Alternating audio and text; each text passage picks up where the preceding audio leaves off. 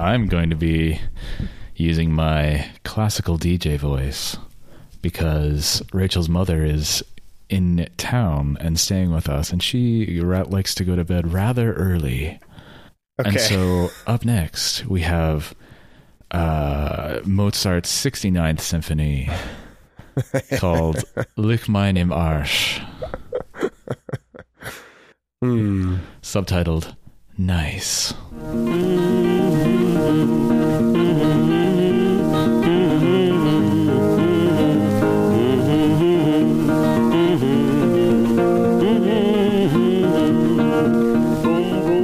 Welcome to Think Outside the Box Set, a podcast about learning to appreciate an artist's back catalog, Season two. I'm Nathan Hunt. And I'm Cameron DeWitt, and we have learned to appreciate Garth Brooks' back catalog, and now we're going to learn ostensibly how to well, we're going to learn to appreciate I C P, Inner City Posse, Insane Clown Posse.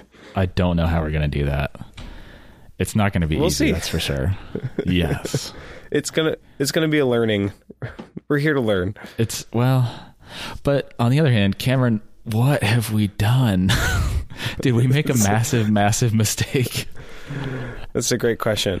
How many times did you listen to it? This album? Yeah. A, a lot. A lot. Several, many times. Yeah. Really? Yeah. Okay. I've listened to it twice.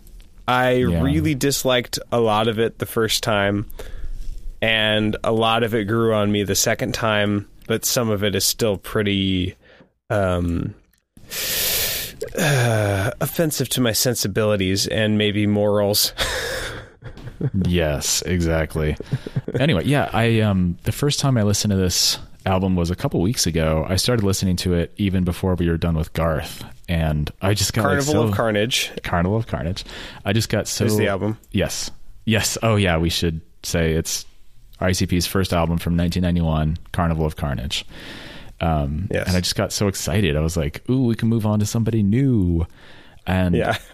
I C P is, I don't, uh, I think one, they're one of, in theory, one of the most interesting things to happen in music in the last twenty-five years mm. in some ways.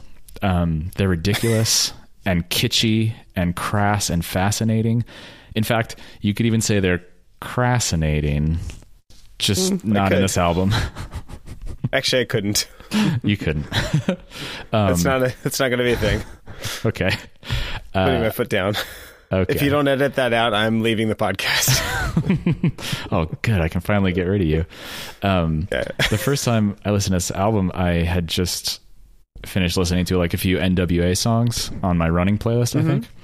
And I was like, oh, this is like not that discontinuous. This sort of sounds like eighties hip hop, like N W A. Right. Um, and you know, musically I could, I could see that it's like a lot of it's a not very good version of eighties style hip hop. Um, yeah, but that was before I really started digging into the lyrics. And I think yeah. the more I looked at the lyrics, the less I liked this album. Yeah. Well, maybe I should talk a little bit about, uh, who the Insane Clown Posse is, mm-hmm. um, to give people an, an idea. Um, so the, uh, as, it is a posse, but there seems to be like, in, at least in this album, one main rapper who's in who does most of the verses. Yeah, I thought that was weird. Um, I, I thought it was yeah. I thought it was more of a duo thing, but it's pretty much all Violent J on this album. Yeah, Violent J, who is uh, Joseph Bruce, and um, sort of serving as a hype man who says some pretty funny shit is uh, Shaggy mm. two Dope, Joseph uh, Utsler, who um, Gordon often Levitt. kind of appears. Sorry, what? Joseph okay. Utsler, Gordon Levitt. That's the third Joseph. J G L. Um, oh my God. Uh, yeah, so Violent J is like kind of the main rapper and main character um, yep. in this album. And uh, Shaggy two Dope is the hype man and also sort of is this uh, carnival barker and ultra fan of I C P, who's sort of the audience stand-in for Literally. how much how cool I C P is. Uh, so those two, they uh, met in uh, Oak Park in Detroit. They did a lot of uh, D I Y like backyard wrestling and listened to a lot of hip hop. Um, Joseph Bruce, Violent J, he started a gang called the Inner City Posse. Uh, he was jailed for ninety days in nineteen eighty-nine for death threats, robbery, violating probation. After he got out, he uh, started his pro wrestling career, um, and uh, I think at some point got uh, disillusioned with the politics of it, I guess. He's a real Andy Kaufman. Yeah. um, and uh, so they, they started rapping, and uh, apparently there was some... As they were gaining in popularity, they were kind of like the targets of violence um, in the city. And uh, I guess some radio stations were reluctant or resistant to um, play their single mm-hmm. because they were white. Um, mm. Well, so, you know, I don't know, I don't reverse know if you're gonna... racism oh, God. strikes again. I don't know if you're going to get into this a little later, but point of order, Violent J is white and... Shaggy two Dope is half Cherokee and half yeah white. I mean, they're both white in that they're wearing white makeup oh. all the time. They're very literally white. um yeah yeah so uh they're not black, right? Um but uh apparently in order to distinguish themselves, they started rapping in this genre that was already kind of established Um, by this local Detroit rapper, uh, Esham. I don't know if I'm pronouncing his name right, or maybe Esham. Esham. Uh, in that genre. They, they mentioned they okay. mentioned his name on one of the songs, and I think they yeah. say Esham. He's on a couple. He's on a couple, too. Yeah, yeah. Um, I, I think there's some notes on Rap Genius, like, they paid Esham uh, five hundred dollars to be on this, out, on this track. Mm-hmm. They say that a couple times. Yeah, they do. Um... So, uh, horrorcore, though, apparently Esham, I haven't really dug into his music, but apparently he, like, talks about Satan, and there's a lot of, like, supernatural and, like, horror elements to his music. Um, although I guess the I C P unanimously decided to not rap openly about Satan. Mm-hmm. But uh, they might as well. Um, so, but yeah, the initials I C P came first because that was the Inner City Posse, their gang. Um, and then I guess after this like show where a hype man had clown makeup and it was like a successful show, Violent J had a dream. This may be apocryphal. Mm-hmm. Uh, had a dream in which spirits in a traveling carnival appeared to him, um, and thus Insane Clown Posse was born. Okay, well, uh, while we're talking about the idea of I C P, I think a couple things are germane to address here. Yeah. Um, including violence, misogyny, boasting, and persona. And then I want to talk to you about the carnivalesque, which is highly yeah. relevant. Um, so let's start with violence. Uh, I'm going to yeah, go content warning for this whole season. Yes. Tr- trigger warning. Um, trigger, trigger warning in a non-ironic, uh, way. Yeah. Um, because there is a lot of violence on this record, and I think in a lot of I C P records. Um, yeah, there's a lot of like running around with axes. They're they're basically like three or four instantiations of the same song where they're rampaging around killing yes. people with axes, and they're all exactly the same. We'll get to that, but yeah. um, I'm gonna go right ahead. I stopped and... taking notes after a while because I was like, "There's there's that song again." It's so repetitive. Um, yeah. yeah, it's. I'm going to go right ahead and say the violence doesn't really bother me on this album. Um, and I don't know what I, I have a lot to say about that. So do you want me to ask you first if the violence bothers you? Uh, some of it I liked and was pretty entertaining to me.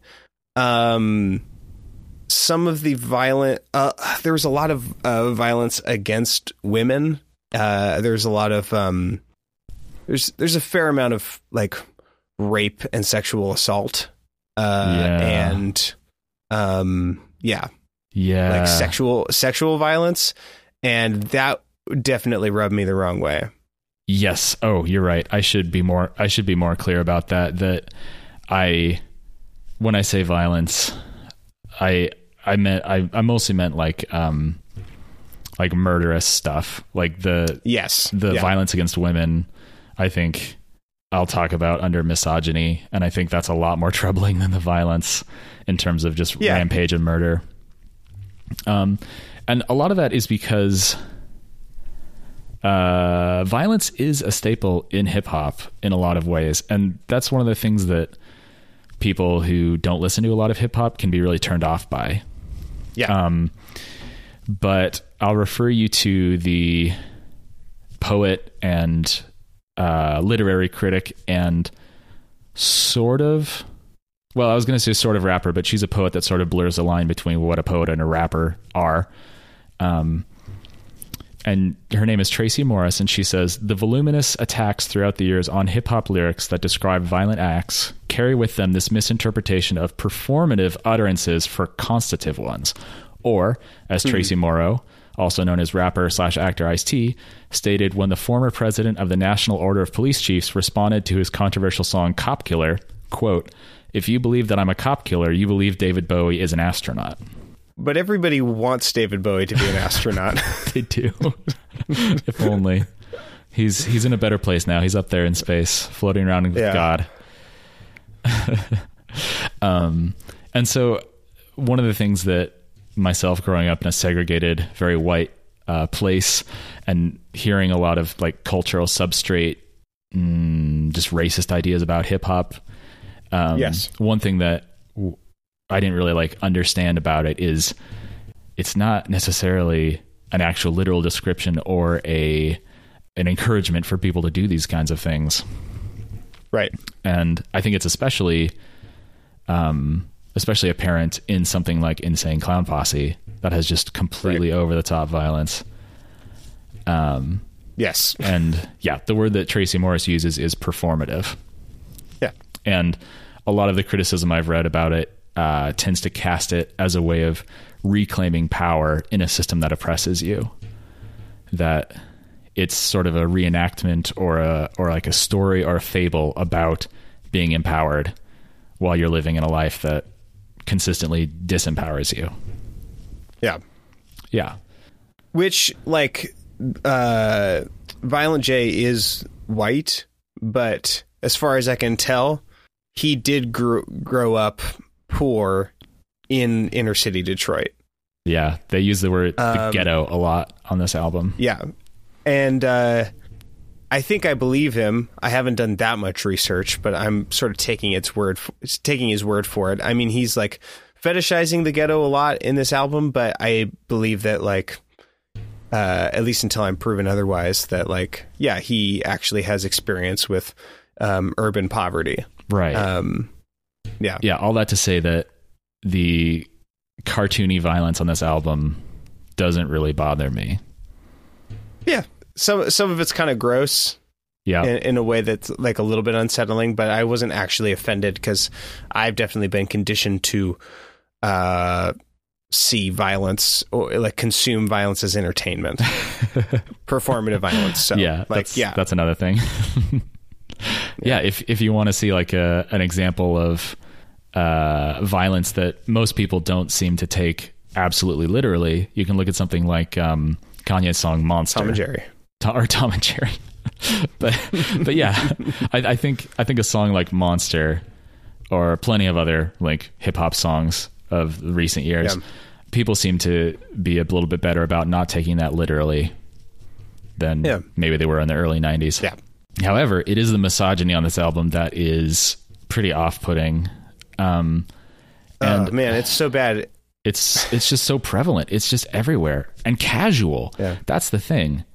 It's like and for and and for the most part, I don't think that it serves any purpose. Yeah, absolutely. Which there is there's a pretense to the violent, and we'll get to this later. But there's a pretense to what the purpose of the violence is in this album. Mm-hmm. Um. And I get it. I do not think that, f- for the most part, the misogyny, maybe in a couple places, but in the for the most part, it seems like it's it's not high concept. It's just real. Yeah, exactly. You know? Yeah. Yeah. It's pretty, yeah, gross. Yeah. Do you get the sense that they're exaggerating at all, or is they just kind of like flippantly calling women sluts and hoes and sewer skanks? I th- I do think that they are exaggerating. Okay. I think that they're like, yeah, playing this part. I think they're doing Carnival, but I don't think that they needed to. I think it would be better without it. Yeah. I think yeah. their their message. Well, I don't know. Who's to say?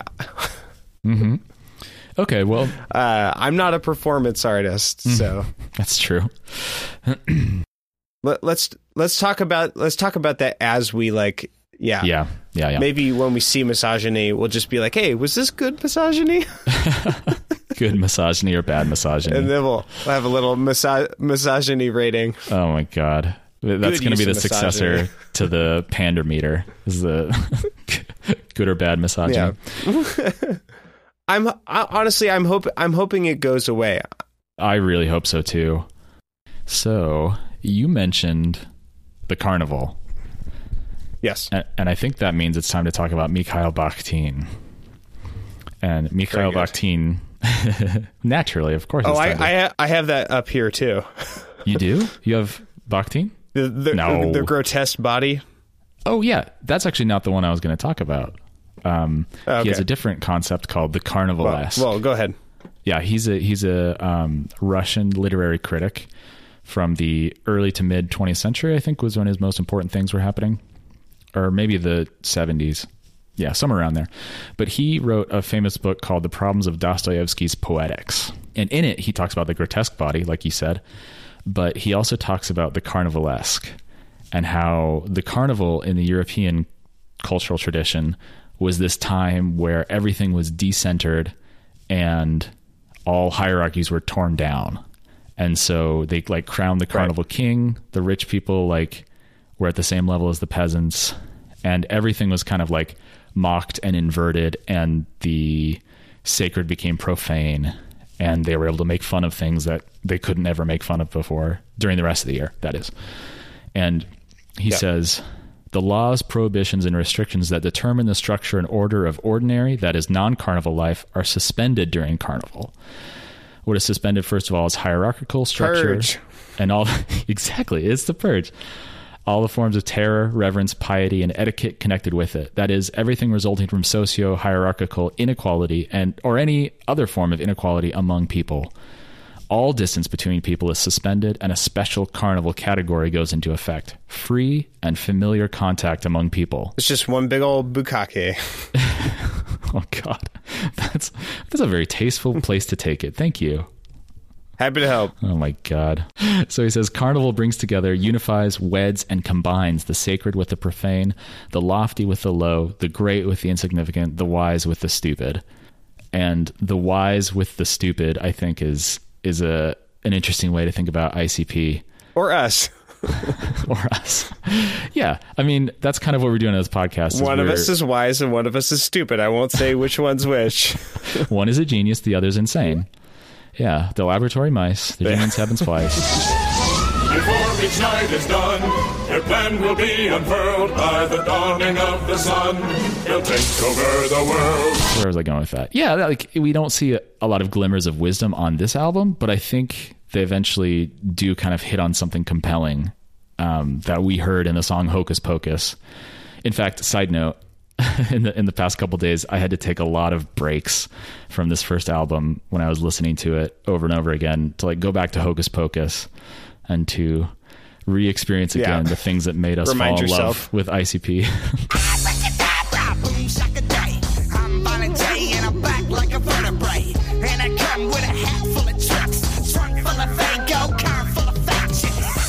I was learning to love again. Yeah. But to get back to Bakhtin, he speaks about the joyful relativity of the carnival. There's like, uh, you know, a festive atmosphere to this time where hierarchy is suspended. And one of the categories right. of carnivalistic uh, excesses is profanation, he calls it. He says carnivalistic blasphemies, a whole system of carnivalistic debasings and bringings down to earth, carnivalistic obscenities linked with the reproductive power of the earth and the body, carnivalistic parodies on sacred texts and sayings, et cetera. And I think mm. that's a fairly good description of what I C P uh, is going for, and doesn't achieve a lot during this particular album, but is kind of one yeah. of their things that they're going for. So it's what I'm, it's what I'm hoping for. That's their pretense, and I'm hoping they earn it eventually. Yeah, exactly. Um, yeah. So tell me about the grotesque body. Uh, yeah. So uh, it's a concept or literary trope, uh, also put forward by Bakhtin. Um, essential principle is uh, of grotesque realism is degradation, the lowering of all that is abstract, spiritual, noble, and ideal to the material level. Um, uh, basically relating political conflicts to human anatomy. Um, uh, it's like using the concept uh, of the of the body as a figure of unruly uh, biological and social exchange. Um, so Carnival is definitely part of that, and um, the grotesqueness of the carnival is seen as the abundance and large amount of food consumed by the body, emphasis mm-hmm. on the mouth where the body can be entered, eating, drinking, burping, excess, all done through the mouth. Um, and then uh, grotesque realism is like exaggeration, hyperbole, expressiveness. Um, certain aspects of the body are referenced when talking about the grotesque. Uh, these things mm-hmm. include elements of the body that either protrude from the body or a part of the body that can be entered. Um, this is because the body, in many cases, is seen as pure, whereas the outside world is not. Therefore, parts of the body that allow the outside world in or allow inside uh, the body out are seen as exaggeration of the grotesque. Um, so, yeah, there's a lot of uh, body grossness stuff in this. Mm-hmm. Um, and uh, they, they, you know, they do your typical, you know, there's a lot of like uh, violent ass fucking and stuff uh, mm-hmm. in this album. um, but, but there's a lot of, there's a lot of creative and um, absurd um, grotesqueness. And they like, for some reason, a thing that comes up all the time in this is people getting their back cut off or their a, neck ripped out. Yeah. There's a and, lot of like repeated lyrical phrases like that, which is, yeah, I have no idea like, what doesn't make any sense. yeah. It reminds me of the, the bit from uh, uh, Flight of the Conchords where, Where oh my their, god! I was my just thinking Dave about that. Is like, you want to be careful, Brett. I heard of one rapper. He chopped this guy's whole body off, just left the dick behind. Don't you mean they they chopped off his dick? No, I mean they held his dick and chopped his whole body off. That's all he was in the end, a dick. That's such a like profound joke. yes. uh, it's a real anyway. shi- uh, Ship of Theseus. um, of the dick, that is. Okay, I, I see what you mean. yeah. um, but yeah, so yeah, to, I think that yeah ties back into like the mix of the sacred and profane, you know? Right. Yeah, and I think to tie the carnivalesque and the uh, grotesque body together, I think this could be a. Um, a successor to the pander meter. I think we could have a morality play meter, because they have stated on several occasions, many occasions, how a lot of what they're doing with their music is sort of telling parables as a way of um, telling ideas about morality or allegories. Morality plays were pretty prevalent around the time that Carnival was an important uh, time in medieval Europe. And they're a type of allegory yeah. in which the protagonist is met by personifications of various moral attributes who try to prompt him to choose a godly life over one of evil. So essentially like a staged play version of something like Pilgrim's Progress. Right. Yeah. And in fact, most morality plays focus more on evil and resisting temptation right. than they do on embracing good. So that's sort of the tradition that I C P harkens back to. Um, whether consciously or not. It's very, very moral music.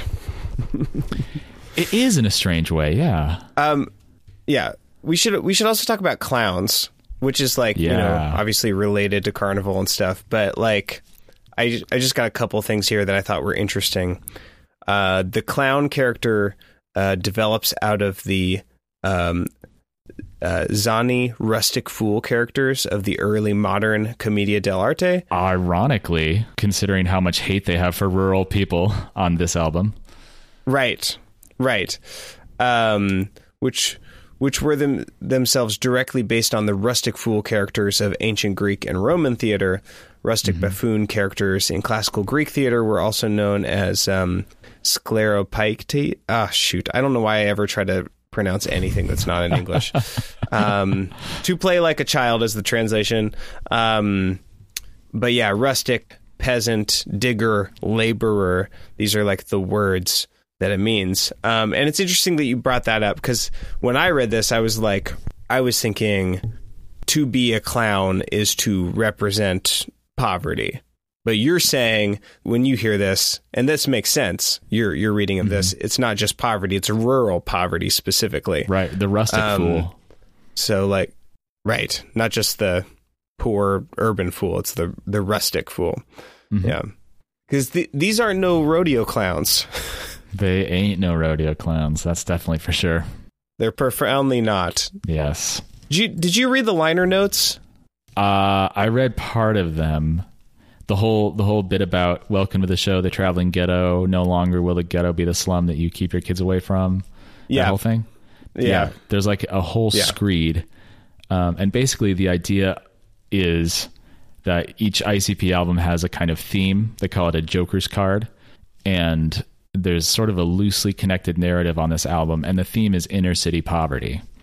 And so this yeah. album is an expression of a fantasy that the violence that the poor live with every day in urban settings will explode out of the ghettos and be visited on the rest of the country. Um, that a lot of times they talk about like rich people or politicians or the governor of Michigan, but they also have a lot of hate for poor yeah. rural white people. yeah. To me, it feels like uh, like Tarantino levels of like white guilt. mm. Yeah, it's just like, why are you tr- trying so hard right now to like hate racists? This seems suspect to me. Well, I mean, I, I didn't feel that. I I felt like kind of I was totally on board with their anti-racism. It's just that so much of it was expressed at the same time that they were super bigoted toward rural people. They they have like, we'll get into it later, but they have like an entire song just insulting quote unquote rednecks as being like slack jawed yokels that eat pig's feet and fuck horses and stuff. And then they throw in a line like, yeah, yeah fuck y'all racists. And it's like, well, yeah, I mean, I'm not one to cry reverse racism or anything like that, but it's pretty, it's like the laziest stereotypes of rural people, all of them just rolled together in a pretty hateful way. Yeah, and I think it's pretty distracting from the, like, I mean, racism from poor white folks is just dis- is destructive and it is bad, mm-hmm. but it's it's a symptom, you know, it's mm-hmm. not the system of racism, you know, or at least it isn't anymore. Um, like, I th- I feel like making uh, rednecks the scapegoat for all of America's racism is like... Totally missing the point. Yeah. Totally, totally missing the point. And I think, and yeah, it's what, uh, I think it's what the racists who are actually like in power, like want, um, people to think, yeah, like, look at those stupid people. They're mm-hmm. so stupid that they're racist, you know, when there's actually a lot of really intelligent, really dangerous and scary people with a lot of resources that are like profoundly racist and in profoundly racist systems. Yeah, exactly. So I was re- I was really bothered by the depictions of rednecks in this. I totally was too. I mean, we had all that all that talk about redneck culture and what it means to be a redneck with Garth and people who self-identify as rednecks and toxicity in that community or the drive to call yourself a redneck, and that is like so much less bothersome to me than what it, I C P is doing here towards people that they, they call rednecks. Yeah. So we're going to have to, I think, go quickly through these songs. I don't think that'll be a problem. This album has fifteen songs. It's so goddamn long. All right. Let's go. Tell me about the song called Intro. The wind chimes sent their peaceful melodies into the ears of the sleepy residents. But the unusual was approaching in the distance. Something evil headed toward this small town as the residents slept. Something crept. Intro, Carnival of Carnage. Uh, this is... It's kind of like um, Thriller. Like the Vincent Price part in Thriller. It's just like the kind of like spooky narrator um, setting the scene to the uh, uh, to, to the play. Um, it was a soft, gentle mm-hmm. night in the little town of of, well, your town. And then uh, it goes on to talk about um, something evil headed towards the small town uh, as the residents slept. Uh, they brung with them mm-hmm. uh, is, is a lyric. mm-hmm. uh, savage gestures, uh, wicked ringmasters, horrid freak shows. It's, uh, it's, a, it's a carnival of carnage. Um, the yeah, carnage that they had exactly. lived with for eternity, the morning, uh, th- that's what they brought. Sorry. Yep. um, The people of this town will unwillingly witness the show of their lives, only rumored to exist. They will be the next to die helplessly at the Carnival of Carnage. All of these people in this small town are going to die. Did you read all of it? No, I read, I read, I read almost all, all of it. it. No, less than half. Shut up. You're moving on from. You're moving on from reading the intro lyrics to okay. reading the all of the lyrics. So ba- basically, this introduction is saying this Carnival of Carnage is going to come and murder this whole town. It's your town. Better watch out. Um, they don't say why yet. There's a little hint in there, but later they'll say why this Carnival of Carnage has come to town. It reminds me a lot of the first part of the movie, Something Wicked This Way Comes. Do you ever watch that? No, I haven't. Okay, well, it's a, it was re- released by Disney back in the early eighties, and it's an adaptation of the Ray Bradbury novel. And uh, it's kind of like a... Um, it's like a monkey's paw morality tale. The movie opens with some very frightening music and a diabolical train approaching a town. And then the train magically unloads a spooky circus where people get their desires, but they're not quite what they thought they would be. Huh. Yeah. It, it's very, like, very much an allegory and morality tale with, like, a carnival atmosphere. Were any of their desires to get their necks ripped off? Well, one guy wanted his back cut off. And one guy's nuts fell off, uh, like yeah. twice, I think. We'll get into that. Okay. Yeah. And and we decided we're not going to synopsize the next song, track two, which is called Carnival of Carnage, because those are the only lyrics in the song.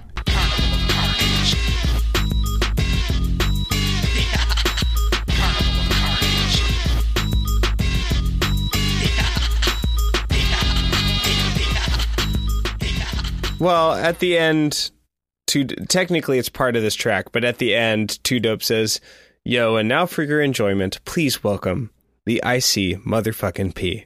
And he says it just like that. There's an interesting fact about, I mean, I, I've read this in a couple places, um, so I don't think it's uh, incorrect, but you never know if, what you can trust on Genius dot com. But Genius dot com says, I C P paid Esham three hundred dollars to produce and perform on this intro. But he he pronounced Carnival of Carnage as Carnival of Carnix, and he refused to re-record it, so Violent J had to, like, rip it out and do it himself. Yeah, this is the shittiest track on the album. It's, like... It's terrible. There's, it's, it's really pointless. Bad. Yeah. There are, interestingly enough, there are some backwards vocal samples that I don't care enough to reverse. Okay. You want to talk about the juggler? And if you're a neck, I'ma break ya. If you're an old lady, I'ma mud ya. Cause bitch, you can't fuck with the juggler. Yes, ladies and gentlemen, he is the juggler. He'll cut your windpipe, eat your face, and slit your motherfucking heart. You can see this freak show at the world-famous Carnival of Carnage. Keep juggling, motherfucker. This is... It's essentially just a, a boasting song about a character named the juggler, who it's hard to s- tell if, like, Violent J is setting himself up as the juggler, if that's like Violent J's alter ego. Yeah, Violent Juggler. Violent Juggler, I guess. Um, anyway, the juggler goes on a violent rampage, just like in so many songs on this album.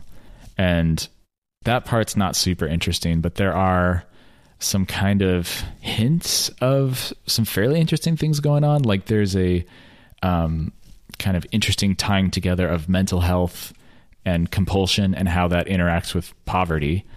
He has these lines where he says, Mister Shrink, Mister Shrink, I'm sick. Lunatic, talk, it don't quit. Or sorry, lunatic, tick, talk, it don't quit. It don't quit, it don't quit. Mister Shrink, I'm sick. A lunaticky tick. The doctor told me I'm a psycho, so I ate his face like I don't know. Yeah, there's some like really funny eating sounds in the background. I know that he takes. The doctor told me I'm a psycho, so I ate his face like I don't know. Knife to the neck, and I got some up. The night of the axe. There's a there's a lyric a little a little later on. If you're a little kid, I'm a take ya.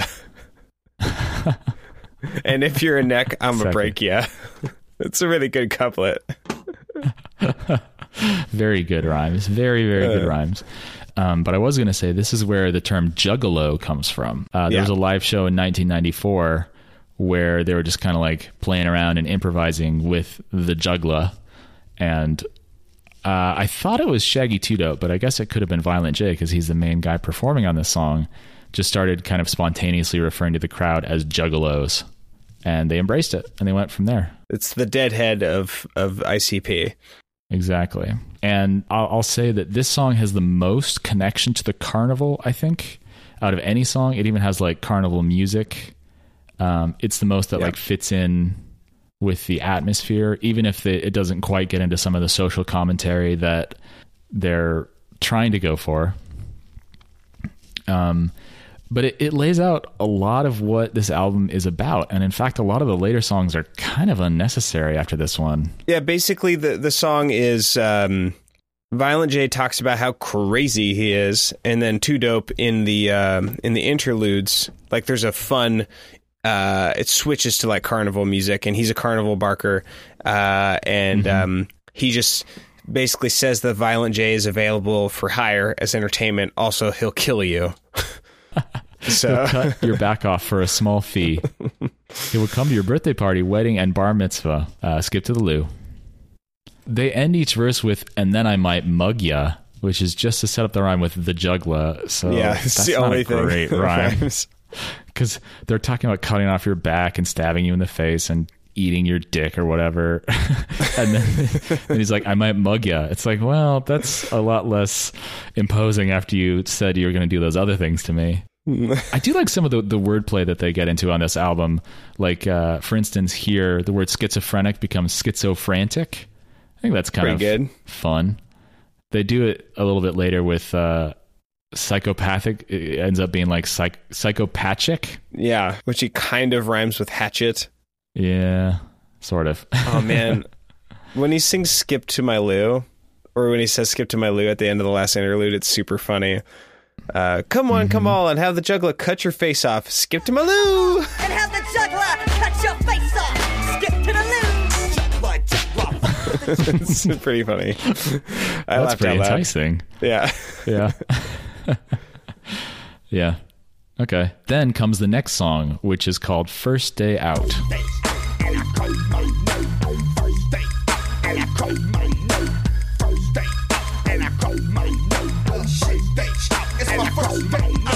So, first day out of prison. That's what the song's about. Uh, Violent J yeah, gets I kind of wish up. It were an anthem about coming out of the closet. It would have been way better. Yeah.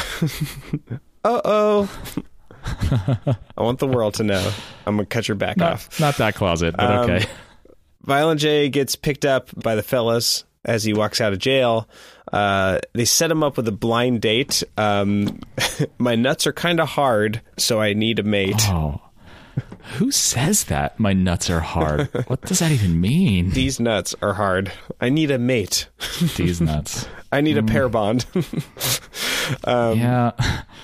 He just, it's a forced rhyme, essentially. Yeah, for blind dates. So you get set up, uh, my homeboy's cousin set me up with a blind date, and basically at this date, he he he tells the this woman I guess, over the phone to take a taxi, and then he'll pay for the tab, but he left his wallet at home. And then he goes on to just like mm-hmm. order a bunch of food and um and make her pay for it all. And he's just a really, really shitty date. Um, and then they go home to have sex at his dad's house and uh, mm-hmm. and her dad's house, right? Well, did they go to both dads' houses? I got confused. They go to someone's dad's houses, house. Hmm. Um, Somebody's daddy. I don't really care. Uh, and here's a line that I... Okay, so... There's going to be some things that are like entertaining to me in this that are like super problematic. This is a misogynistic line that for some reason I thought was kind of funny. so, mm. so I'm sorry. Right. Now the juggler's known to smack hoes, but I need the shot mm-hmm. too. So I switched to the Mac mode. And then, yeah. and then, and then he, he goes on to, uh, to just like dirty talk this lady. Uh, and mm-hmm. I don't know, just, for some reason that was was entertaining to me. And then he and the first appearance of the phrase sewer skank, which comes up several times. Yeah. Uh, what he says, okay, tell you what, you let me stick it, and I got a leftover piece and uh, piece of chicken for you, ho. Mm-hmm. Oh my god, got a leftover piece of chicken for you. Mm-hmm. Uh, yeah. So um, that's yeah, pr- pretty gross song. There's a funny line that's. So she goes to the bathroom at some point, and and he says, probably took a long... When they're in the restaurant. Yeah, when they're in the restaurant. And he says, probably took a long, greasy-ass, smelly shit.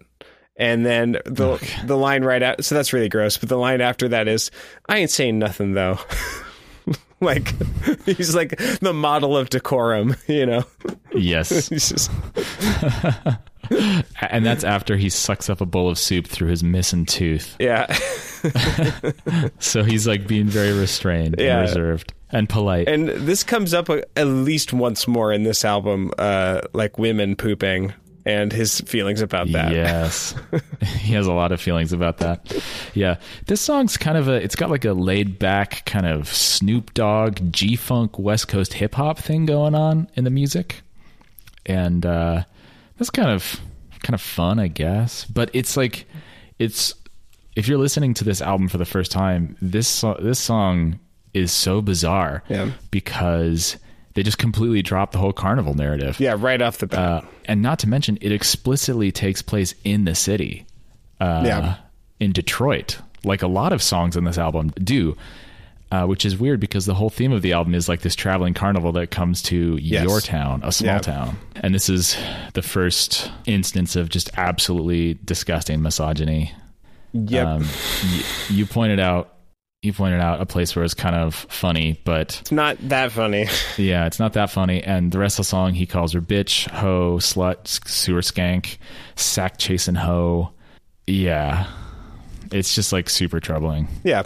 Not great. This is this is the point where I uh, I slacked you, and I was like, this is a couple weeks ago, and I was like, Nathan, I'm a few songs in, and I don't know if we can do this, man. I just, I can't stomach this. Yeah. Well, hold on to your butts, because it's about to get worse. Yeah. The next song is called Redneck Ho. Reppin' to this bitch with a redneck, a redneck, that fucking redneck. Reppin' to this bitch with a redneck. A down south bitch with a red ass neck. Bitch, you got a red neck, but you look kinda straight, so I'm about to step. Heard you like fucking in pig pen. You never see boys. So and synopsis, man, fuck this song. Yeah. It's terrible. Uh, Violent J meets up with a, quote, redneck woman, is how he refers to her. No, he doesn't say woman, but he says redneck. And he wants to fuck her. So he spends this song insulting her, her family, and her background. Uh, including such standout lines as, but I hate the way you fucking hillbillies talk, so keep your filthy ass mouth shut and don't say shit, nasty slut. And then the chorus goes, bitch, use a hoe, and hoe, use a bitch. Everybody know that use a funky, funky bitch. It's a very obnoxious chorus, as well as yeah, offensive, it's like, but it's like very obnoxiously offensive. Yeah, it's obnoxious and offensive.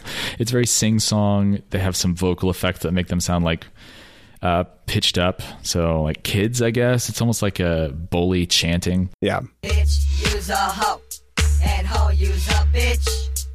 Everybody know that you's a funky, funky bitch. Bitch, you's a... And every lazy stereotype about the southerner or the rural person is here. Um, their main criticism, again, uh, of the rednecks, the quote-unquote rednecks, is that they're bigoted, even while I C P shows their bigotry toward these same people. Yeah. There's a couple funny parts in uh, Two Dopes. There's a couple funny couplets. One is, once again, like, none of this is as funny as, like, the well-meaning Garth, you know, stuff that we can talk about. Yeah. But, like, this is a funny line. I can take a little Conway Twitty when I'm sucking on a redneck titty. That's, that's a pretty funny line. Like, I it like is actually that. Pretty funny, yeah. And here's an here's another one that is really funny to me. Um, bitch, I'm from the big city, and I'm finna fall asleep on your big titty. Like, he wants to fall asleep on it. That's hilarious. I guess post-coital. Yeah, like that little yeah. detail. I think is pretty funny. The rest of the song is abhorrent, but. That actually yeah. made me smile. um, there's a there's a story about, I think it was uh, Two Dope, uh, about how he briefly lived in Bonnie Doon in North Carolina, oh. which is a trailer park town just outside Fort Bragg, um, where his brother had been staying with the U S Army. And while there in North Carolina, he witnessed firsthand the hatred and open racism directed toward African-American citizens. I'm quoting from Wikipedia right now, as well as the minorities serving in the army, and became disgusted and infuriated with the actions that took place. Yeah. So he himself has like a background with seeing some of this stuff happen. And he, I, I don't begrudge him like his knee jerk reaction against racists, but there's just yeah. like, I don't know, bitch, you got a redneck, but you look kind of straight, so I'm about to step. Heard you like fucking in pig pens. You never see boys, so you fuck your girlfriends. There's just like so much dumb and offensive stuff. Yeah. Um, yeah, it's pretty gross. They do have some, like, they kind of throw a bone to North and South politics. Yeah. They say, I think this is in the verse from John Kick Jazz, which yeah. is Shaggy two Dope's brother, and was briefly in the band, but left before this album was released. And uh, he says, bigots in the North seem to get respect. You know, I'll choke that greasy neck. In the South, there's a lot of good faces. So he, it, they do say that there are people in the South that aren't like disgusting, slack-jawed, yokel, hillbilly racists. Yeah. Um, so they have a little bit of lip service there, and they do that in another song later on, too. Yeah. At least it's not like one hundred percent universal, but it's a pretty tiny little bone. Yeah. Shall I talk about Wizard of the Hood?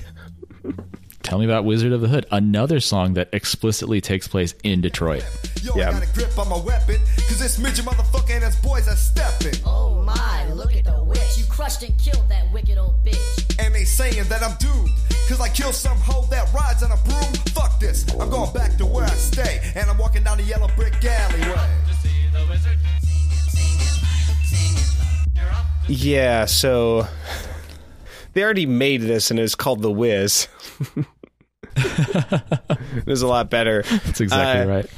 I don't really. I'm I'm pretty bored with this song. I think this song is like not as not as good as a lot of as some of the other songs on this album. Just in its like the flow is there's a lot of rhythmic contrivances and forced rhymes and mm-hmm. weird.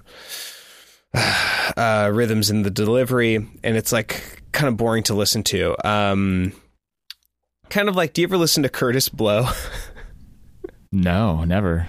Uh, you should listen to some Curtis Blow. Like, it's actually funny to listen to him, uh, but like, he's the one who does the basketball is my favorite sport. I love the way they dribble up and down the court. Like, oh my God. But he has a really funny Christmas song that everyone should listen That's to. It's like a, a nineteen nineties P S A level of rapping. Yes. And this, a lot of this feels very sort of childish in quality to me. Um, but basically, my name's Violent J, and I'm here to say I like big raps in a major way. Fruity Pebbles. Um, basi- basically, it's The Wizard of Oz, uh, but it's Violent J instead of Dorothy, um, although Dorothy makes a quick appearance. Um, and uh, he, like, passes out drunk at a party, and um, has this vision of Oz, and basically ah, it's pretty boring, but basically he just like interrogates everyone that he meets in Oz at gunpoint. And then him and the Tin Man and Scarecrow and the Lion, I think, if I got this all right, they all um, yeah, yeah, murder the, the they murder the wizard um, with guns. Who and cluster, is the wizard? And cluster bombs. I don't know. Yeah. Is it just like what? It's so frustrating to like, you never see him. You have no idea who he is or what he does. Does he represent something? Is no, that an allegory? I don't, is it I the don't mayor think of so. Detroit? Yeah. Um, kind of weak. Yeah. Uh, Cameron, what is this song doing on this album? I well, I think I read something that it was on an earlier album.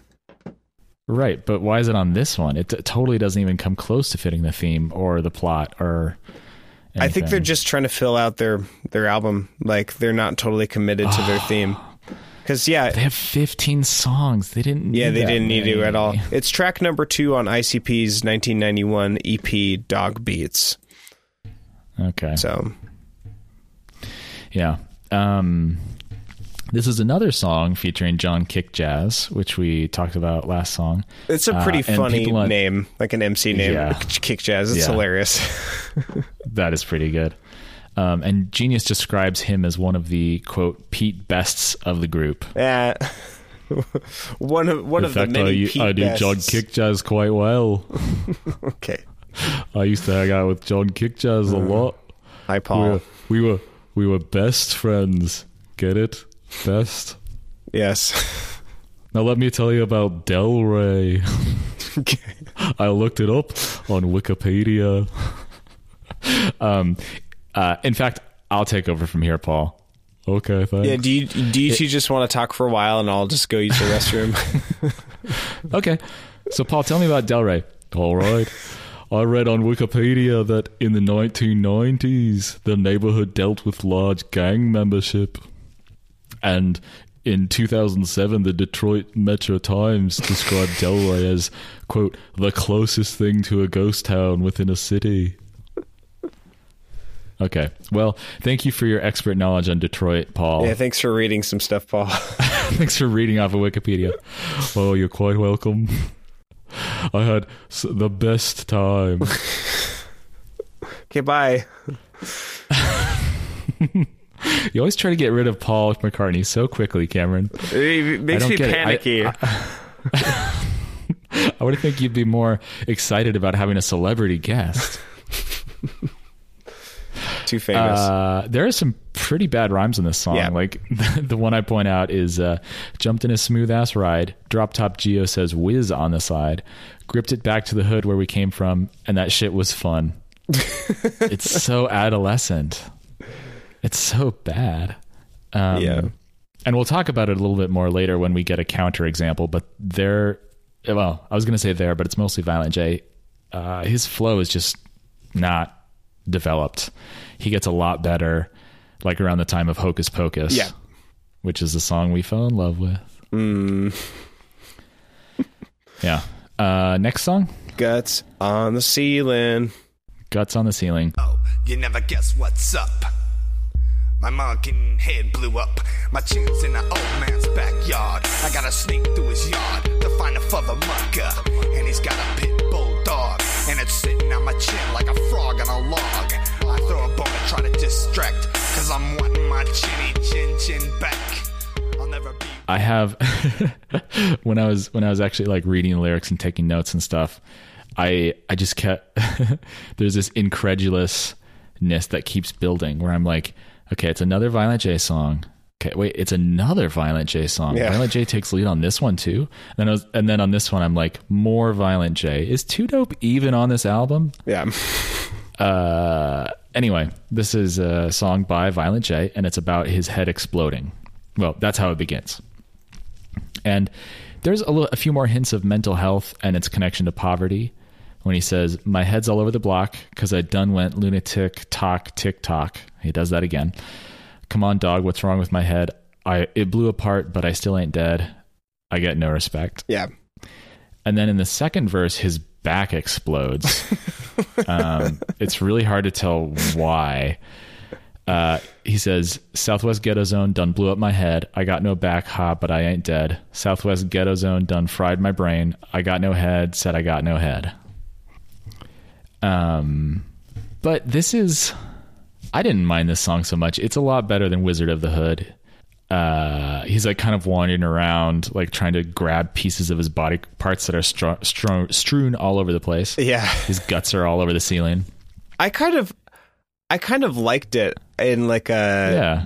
Tim Burton kind of way, you know, just like it was, it was just sort of like, it wasn't really offensive. It was just sort of this zombie, like trying to recover his body yeah. parts.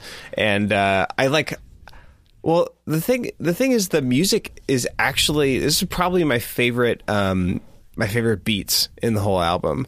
It's actually kind of oh, surreal, really? surreal and pretty. Like I, I like it pretty well. Oh, the, yeah, there's some like surreal. I, I liked some of the more funky stuff that we get into later on. Oh, this sure. record. But yeah. I, I liked how it, I liked how it paired with the like, yeah, image of this, just like, um, this, this walking corpse, just like sort of confusedly wandering around. Um, yeah. Now this is definitely one of like the grotesque body. And uh, it has that like joyousness of the carnivalesque. Yeah. It's yeah. like this fun, silly song. Uh, trying to rap to this uh, freak, but she can see oh, my ribs all in the street. Then the chit chat went dead. She noticed that I ain't got no head. Took her a while to get there, didn't That's it? That's hilarious. Cameron, how long do you think you talk to someone before you realize they ain't got no head? Um, how long dep- would it take you? It depends on it depends on how like engaging of a conversationalist they are, and like oh. how good of a listener they are. What if you were distracted by ribs in the street? That might help. Human ribs. Yeah. Okay. Let's talk about the next song, which is called "Is That You." I'm on the microphone. So what you wanna do?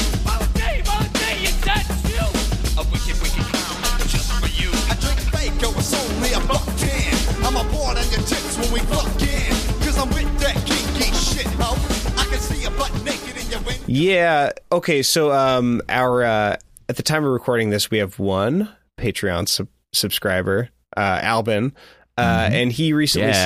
said he hey, recently man. said, uh, "Hi, Albin. Thanks, man." Thank um, you. He recently said on Facebook, um, "Can we have Kid Rock?"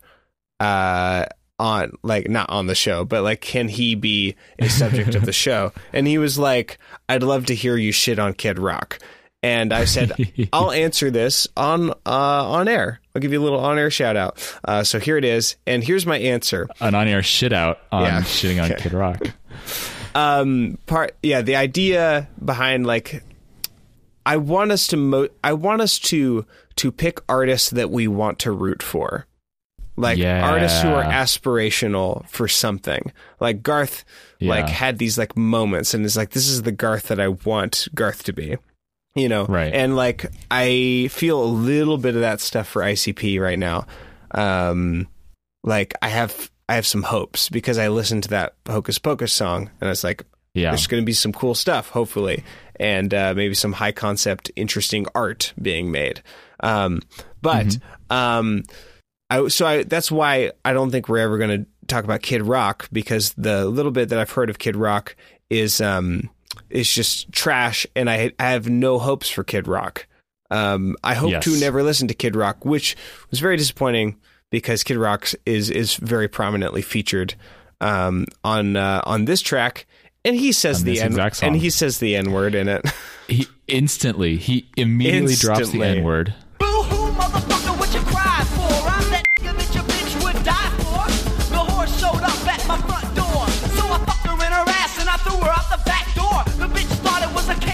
Yeah, uh, to refer to himself. Oh my god, which is so weird. I mean, Cameron, it sounds like we should elect this man to public office. Oh my god, President Kid Rock. But uh, Cameron, I have to say, his flow is so much better than either of the I C P guys. I think that's true. His grasp of rhythm, his grasp of rhythm is so much more developed and interesting and compelling, and he has like this like. uh, like anthemic sort of like chant thing going on, um, that it sounds pretty good the way he's interacting with the beats. Yeah. I have to say. I mean, he was definitely more experienced at this point than these other guys. He's already yeah. had like local fame. So. Right. Yeah. Yeah. Um, uh, but the stuff that he sings about is like dumb and I don't like it. And Violent J has a really, really funny scene towards the end of the song. Do you know what I'm talking about? Um, yes, I think I do. Okay. Yeah. So, uh, I'm just going to read it uh, real quick. Um, uh, here we go. Uh, toe, tiptoe, I snuck in your house and fell asleep mm-hmm. butt naked on the front couch. So excuse me, Pops, I'm napping. So could you shut the fuck up with that yapping? And your wife's all worked up for nothing. She act like she ain't never seen a wang or something. Because it really don't matter. I'm going to show my nuts to an innocent bystander every fucking day. Because it's about time I say. And then it goes back to the chorus. Every day. Yeah. Uh, yeah, that I actually wrote down those exact lyrics. That seems that seems pretty funny. This is this is I think is Violent J at his best. Um, yeah. This sort of like flippant, uh, like sociopath character who yeah. is like murdering people a bunch, but then every once in a while just does something incongruous and is like mm-hmm. just kind of, just kind of random and still bad, but like not as bad as murdering. Uh, there, there's yeah. the next song, like one of the main devices is, is, um, the juxtaposition of, of crazy acts that are like like the worst murder ever and then just like mm-hmm. uh doing doing something that's just like a little zany and like saying yeah, those exactly. two things in the same story as if they're equally crazy and uh yeah, like this is an example of that. Exactly. And I think it's really funny. I think it's pretty funny too. um I, I think it also like shows us uh well I think this song, and especially even that part, shows us the difference between the flows that uh, Kid Rock has versus Violent J. How they kind of, the way that Violent J is constructing lyrics right now is he he comes up with a couplet, essentially, and he just kind of stretches or compresses each line to fit into the space of music. Yeah. Uh, kind of regardless of how long it is. And that also happened... uh, earlier in The Wizard of the Hood, when I was reading the lyrics about Drop Top Geo says whiz on the side, gripped it back to the hood where we came from, and that shit was fun. Like, like a super short line like that. Yeah, yeah. Um, so lyrically, not like super well constructed, but that that part is freaking yeah. hilarious. So th- this song is just a, mostly about like sexual bragging. Like that's yeah, what the song is. Yeah. Um, except yeah. for that weird brag, I snuck in your house, fell asleep on your exactly. couch naked. mm-hmm. Yep. Can I just say, like, I one of the other reasons that I like that little like anecdote in this song is because I, mm-hmm. I feel like it makes Kid Rock look stupid. Like. He has this like crazy mm. like story that's like an anti-brag. Um, mm-hmm. And right afterwards, Kid Rock is talking about how he can like nut like a super soaker and stuff. Um, and it's just like, uh, I feel like Kid Rock's just trying to like brag. And Violent J is doing this other thing. And I think it automatically... Violent J is clowning. Yeah. And I think it automatically makes him more interesting in this song. Um, right. And it, it makes Kid Rock sound even more ridiculous that yeah. he sounds so serious about he's doing these weird braggy things. Yeah. Yeah. Okay. Night of the that Axe. That is a good point. Uh, Night of the Axe. Then I threw him in the picture. Now I'm burner bumping the funk with five dead bodies in the trunk. And I'm doing about ninety to the blue and red's behind me. Jack, just don't look in the back. Hey, what's your this is probably, probably my favorite. Really? I didn't like this song very much. Really? um, it's essentially the same song as Psychopathic and basically The Juggler. And um, yeah, this is Violent J talking about going on another interchangeable rampage. And he just basically goes around axing people. Not yeah. axing them questions, but chopping them up. Gotcha. Uh, there are some skits in this song. That's probably the most interesting thing about it, where Jay like sneaks into a family's house and chops them all up, then puts their bodies in the trunk and has to evade the police. He steals a bus, diced him naked, and drives it. Diced up all Cinco, the then I threw him in the Pinto. Yeah. Um, I think this song could have been a lot more fun if it were different from the other songs on this album.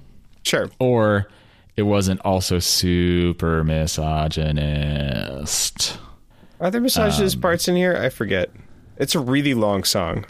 Uh, motherfuckers think I'm sick. You ever seen a bitch take a shit? Let her dookie ass be, because female shitting is news to me. News to and me. Then, then he very specifically... Uh, targets women for violence, saying, fuck this, I'm finna whoop this lady. Tied the bitch up to a light post, slap her in the face because I'm psycho, beat her down and beat her up, fucking slut. Some bitches make me wonder, kicked her gut and left my number, call me fucking nympho, then I threw her through a window. Yeah. So... Yeah, th- I forgot about that part. Yeah, that's very troubling. Um... But then right after that and, is one uh, of my favorite lines. Broke and I climbed up a tree, guy. Came back down. I don't know why. Straight up insanity. And then right after that, he murders his family. He's crazy. He's climbing trees. That's how crazy he is. Nixon backs that's, went that's flinging a and a toe. um, but yeah, there's also some really, just like I was talking about comparing to Kid Rock, there's some very amateurish rapping. Um, Like the next verse after that, where he says, it's always got to be a hero, but I can't be stopped with silver bullets or a wooden stake. It's your life I quickly take. Yeah. It's pretty bad. Yeah. That's like horrible. And like, then he goes, damn, don't, adolescent line. Don't talk shit. I take him. Take your life. Take your life. he, he, I think this is the verse where he utterly abandons the rhyme scheme. Yes. Although the next line is actually pretty good. Coppers and choppers pursue the boys in blue, the whole crew. That's that's a pretty good line. Some internal hmm. rhyming going on. And coppers and choppers, I like that. Well done, Joseph. Yes, very good. Very, Violent very Joseph. Good. I'll get a job at the donut shop just to poison a cop. No regard for rhythm. He just goes for the rhyme. um, so why don't you tell me about Psychopathic? Blue up. In a sight I'll make you sick. Violent J, motherfucker. Psychopathic.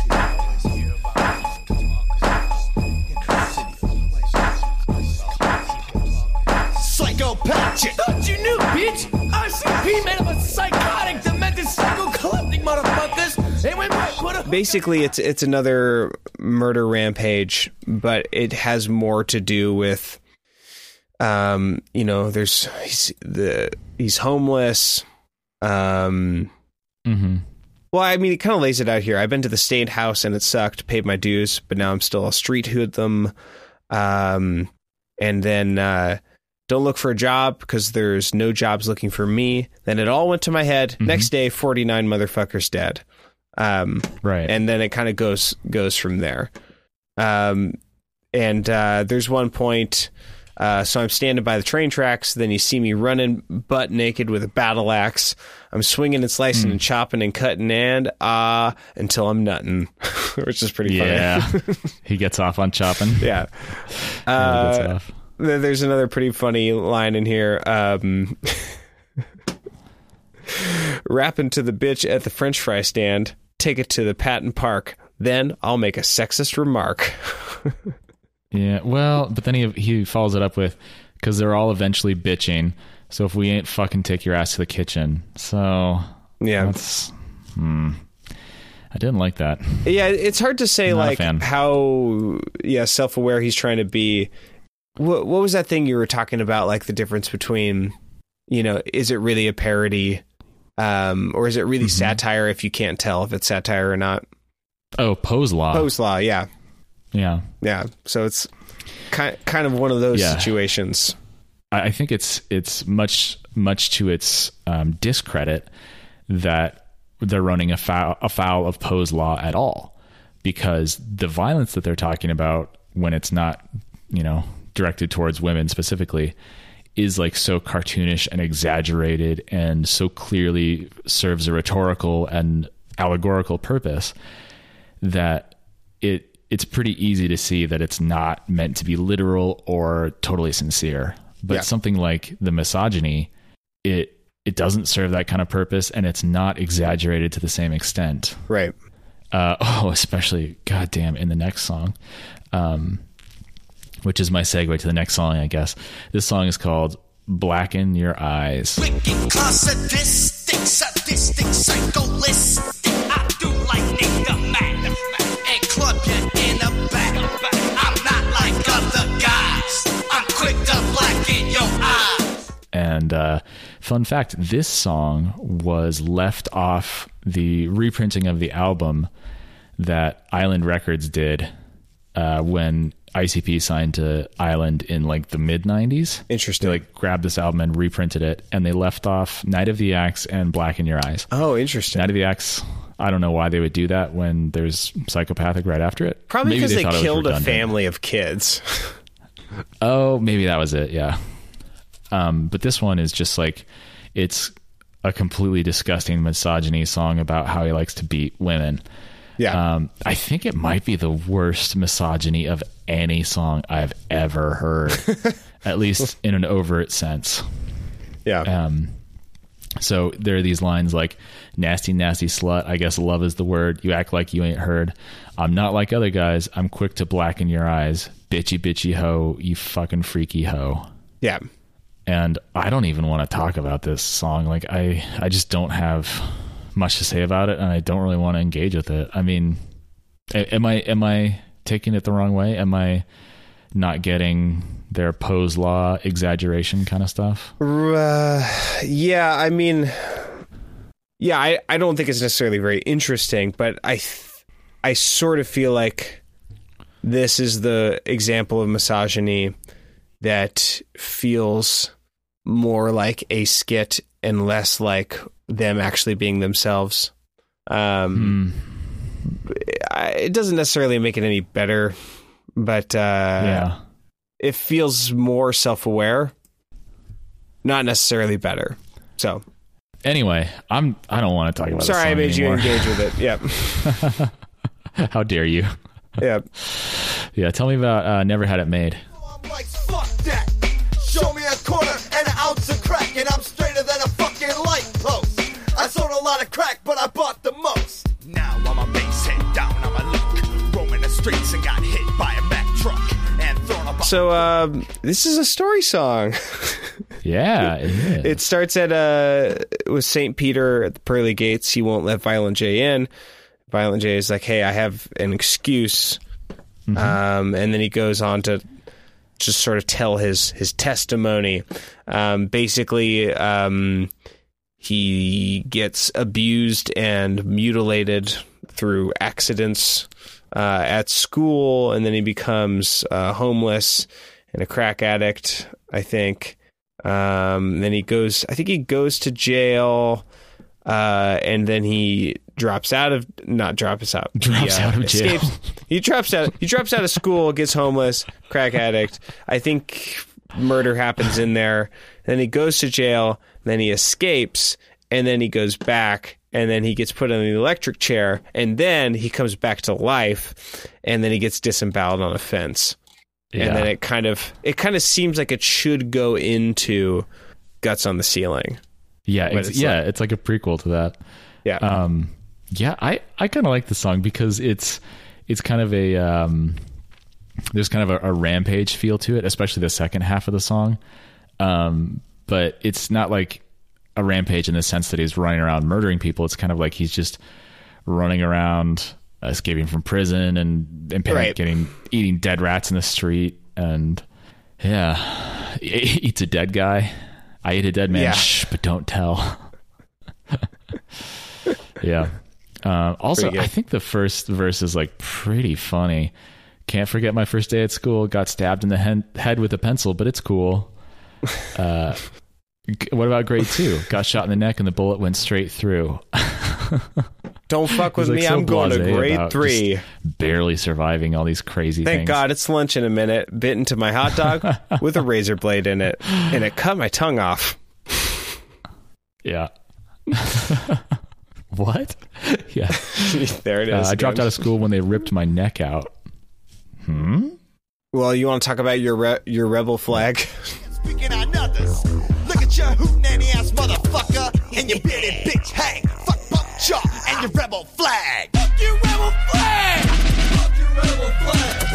Fuck your rebel flag. Essentially, this is the same song as Redneck Ho, but yes, without quite as much misogyny, not specifically targeting women. Um, and it opens with this skit where an older man asks a younger man, which might be his son, to bring over his the younger man's yep. sister because the older man's horny. Uh oh, isn't that hilarious? Isn't that a fun and yeah. good and novel joke that I've never heard before about how uh, rural people have sex with their family members?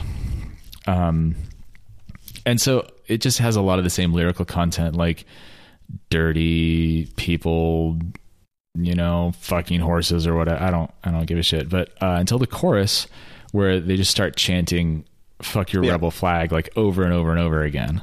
Um, yeah, and I, I could totally see that after Shaggy two Dope spent some time in North Carolina uh, at an army base in like the late eighties. I'm sure there was probably a lot of Confederate flags, uh, stickers or whatnot all over the place, but. Again, what they do, yep. they respond to bigotry with bigotry. Uh, I can I can sort of get behind defiant shouts of fuck your rebel flag to a certain extent, but not this like hatred toward rural white people. Um, but I mean, they do say that not everyone in the South is a racist, dirty, sister fucking piece of shit. They say uh, they have lines, straight folks in the South won't have it. They put a round in your racist ass quick. The cool in the South team up with the North and blow that bigot off his fucking horse. Yeah. Yeah. Hmm. Yeah, I don't know. What do you think? Well, a little something to work with there. Yeah. A feeble little th- throw of a tiny little bone, as yeah. Cameron DeWitt would say. Oh, boy. All right. Let's bring this let's bring this on home. We got two more songs. Oh, you, you don't even have anything more to say about Fuck Your Rebel Flag? No, I feel like I mostly said yeah. said everything I had to say about it, it earlier before we even started talking about the songs. Yeah, exactly.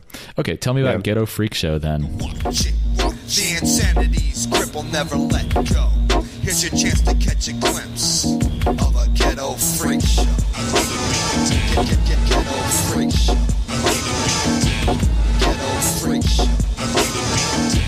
Ghetto Freak Show, ghetto, ghetto, ghetto freak show. Um, that happens for a while.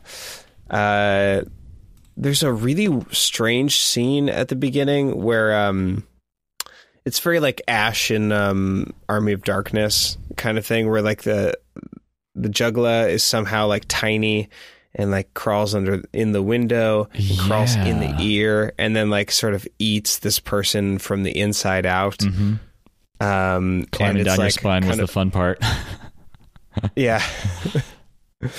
uh, yeah. So I kind of like that, but then there's a bunch of other, and then it kind of gets random, and I don't really know where it's going.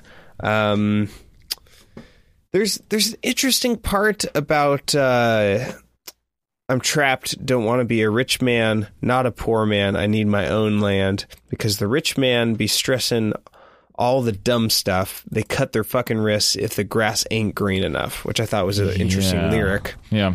Um.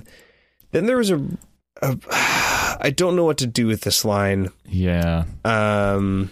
Right after it, which is, I don't even really want to read the lyrics, but basically, it's just saying like, and then you you're stressed out because you found out that your son's gay, and then they describe the person's gayness in a very kind of hateful way.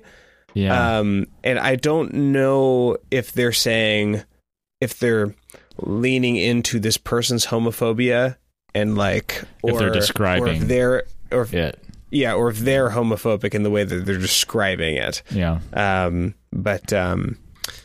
yeah, it was kind of bothersome to me either way. Yeah. Yeah, I agree. So...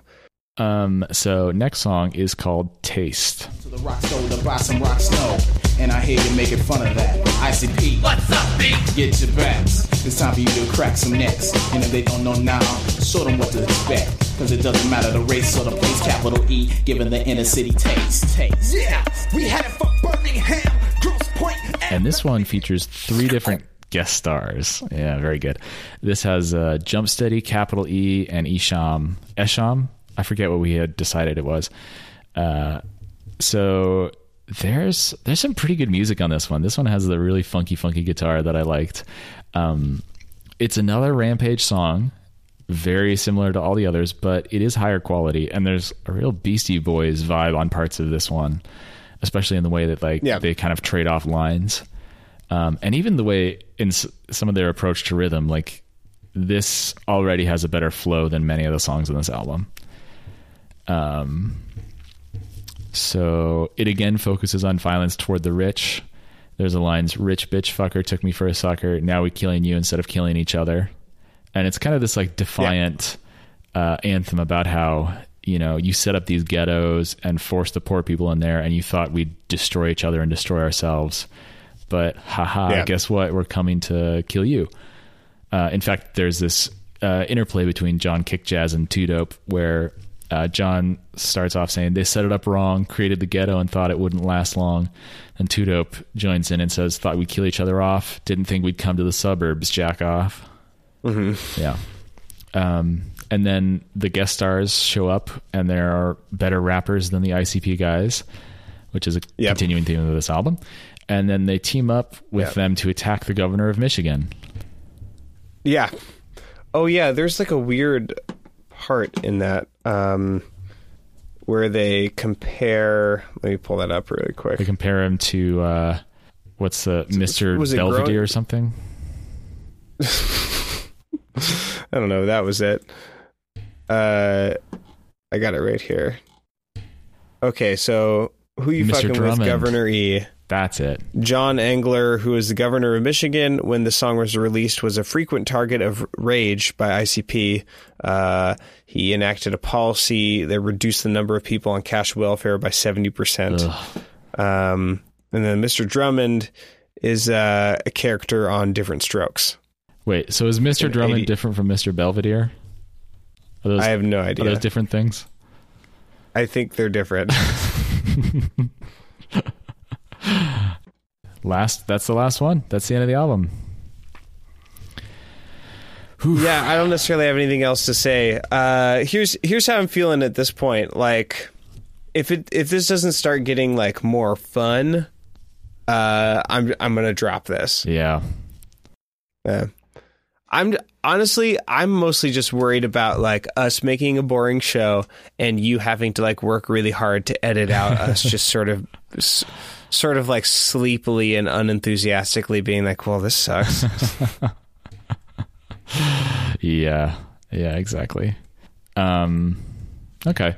Well, how about we go to the Amazon?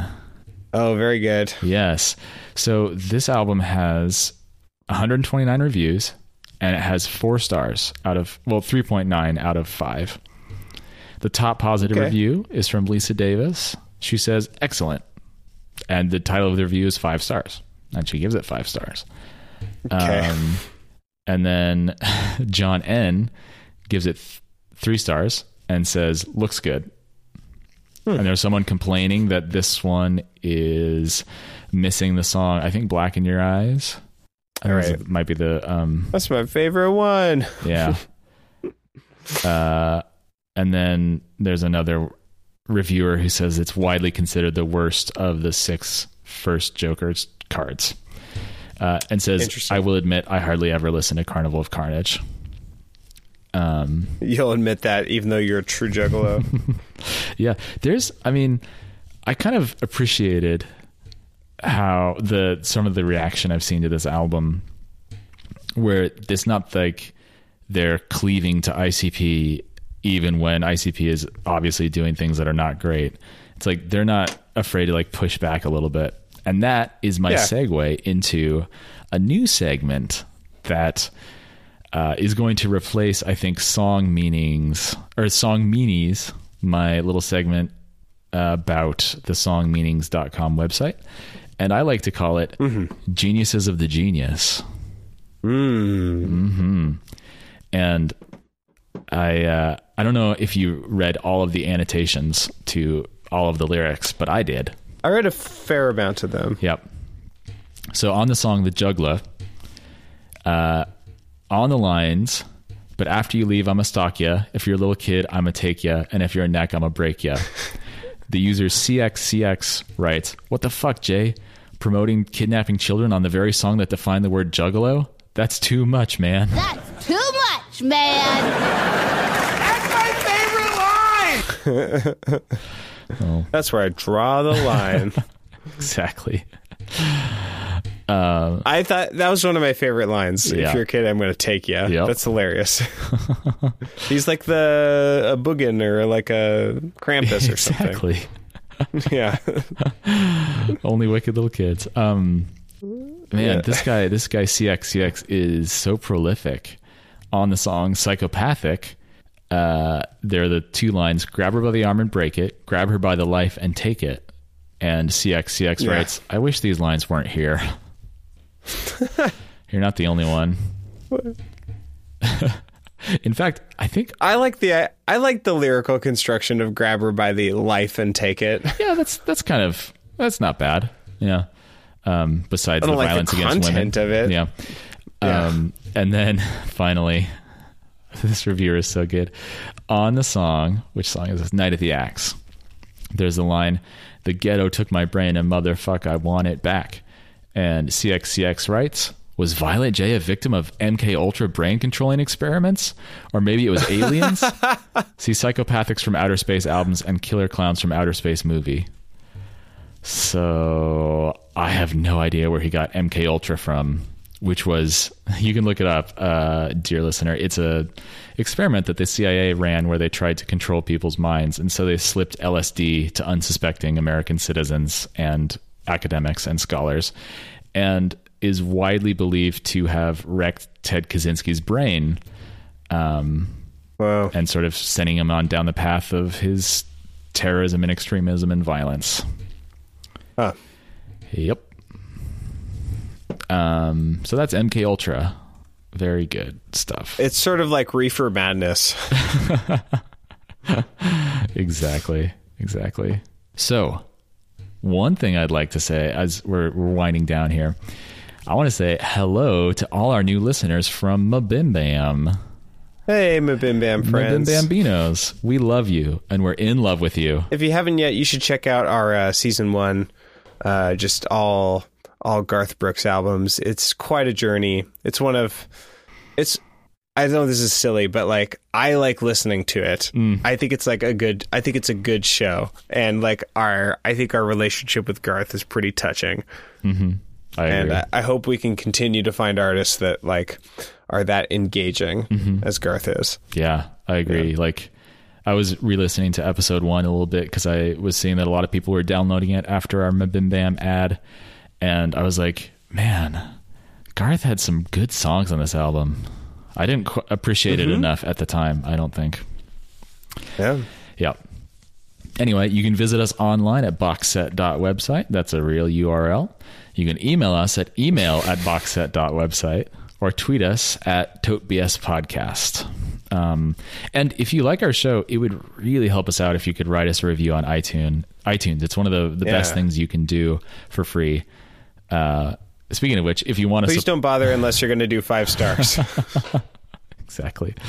Uh, and if you want to support us directly, uh, even more than giving us a review on iTunes, you can go to our Patreon at support dot boxset dot website, kick us a few bucks, and we'll give you some bonus episodes. We have one that we recorded that I'm editing right now. Mm-hmm. It's a Garth Brooks retrospective, including some interviews with a friend of mine who grew up listening to Garth Brooks and had one of those black and red checkered shirts that Garth featured oh on. I, was it The Chase? One of those, one of those albums. Yeah. Um, you can also visit our merchandise page at store dot boxset dot website, where we have some t-shirts where you can buy little, uh, Speaking of Kid Rock, a little um, drawing of a cowboy baby that says, "I want to be a cowboy baby." And our shirts just came in today. Oh yeah, I just opened it awesome. up. Awesome, yeah, looks great. Yeah, yeah. Uh, I've been wearing mine. It's bright orange. Um, and if you're looking for other podcasts to listen to, may I recommend Cameron's other podcast, which is called "Get Up in the Cool," and it's about old time music, which is a lot of like. You may recommend it. I may. I may. I might. Banjos, I might recommend it. Fiddles. Yeah. Occasionally singing. Interviews. It's. I play a very different character in it, but it's uh, in a way it's similar to this show in that it's trying to get to the heart of why music is valuable. Mm-hmm. Um, it's just music that I actually know how to play and like a lot more. Yes, exactly. All right. Well, this out this episode's going to be posted on New Year's Day, actually, of twenty eighteen. Oh, so happy New Year's Day, everyone. Hope you had a happy wonderful holiday season, and tell us all of your favorite Insane Clown Posse related New Year's resolutions. Yeah. And until then, I'm Nathan Hunt signing off, saying I'm a prison dropout. And I'm Cameron DeWitt, and I'm going to show my nuts to an innocent bystander every fucking day. I'm Nathan Hunt, and I act like I ain't never seen a wang or something. You do? Yeah. Uh, uh, I'm Cameron DeWitt, and um, I switched to the Mac mode. Oh, God. I'm Nathan Hunt, and everybody knows that I'm a funky, funky bitch. I'm Nathan Hunt. I'm a nasty little pipe-smoking, sack-chasing hoe. See, it's funny when it's not you. uh. Yeah, yeah. Uh.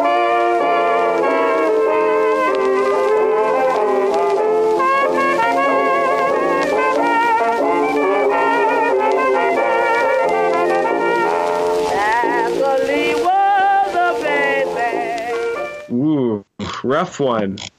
Rough. Yes, that was kind of rough. Rough. Mm. Rough.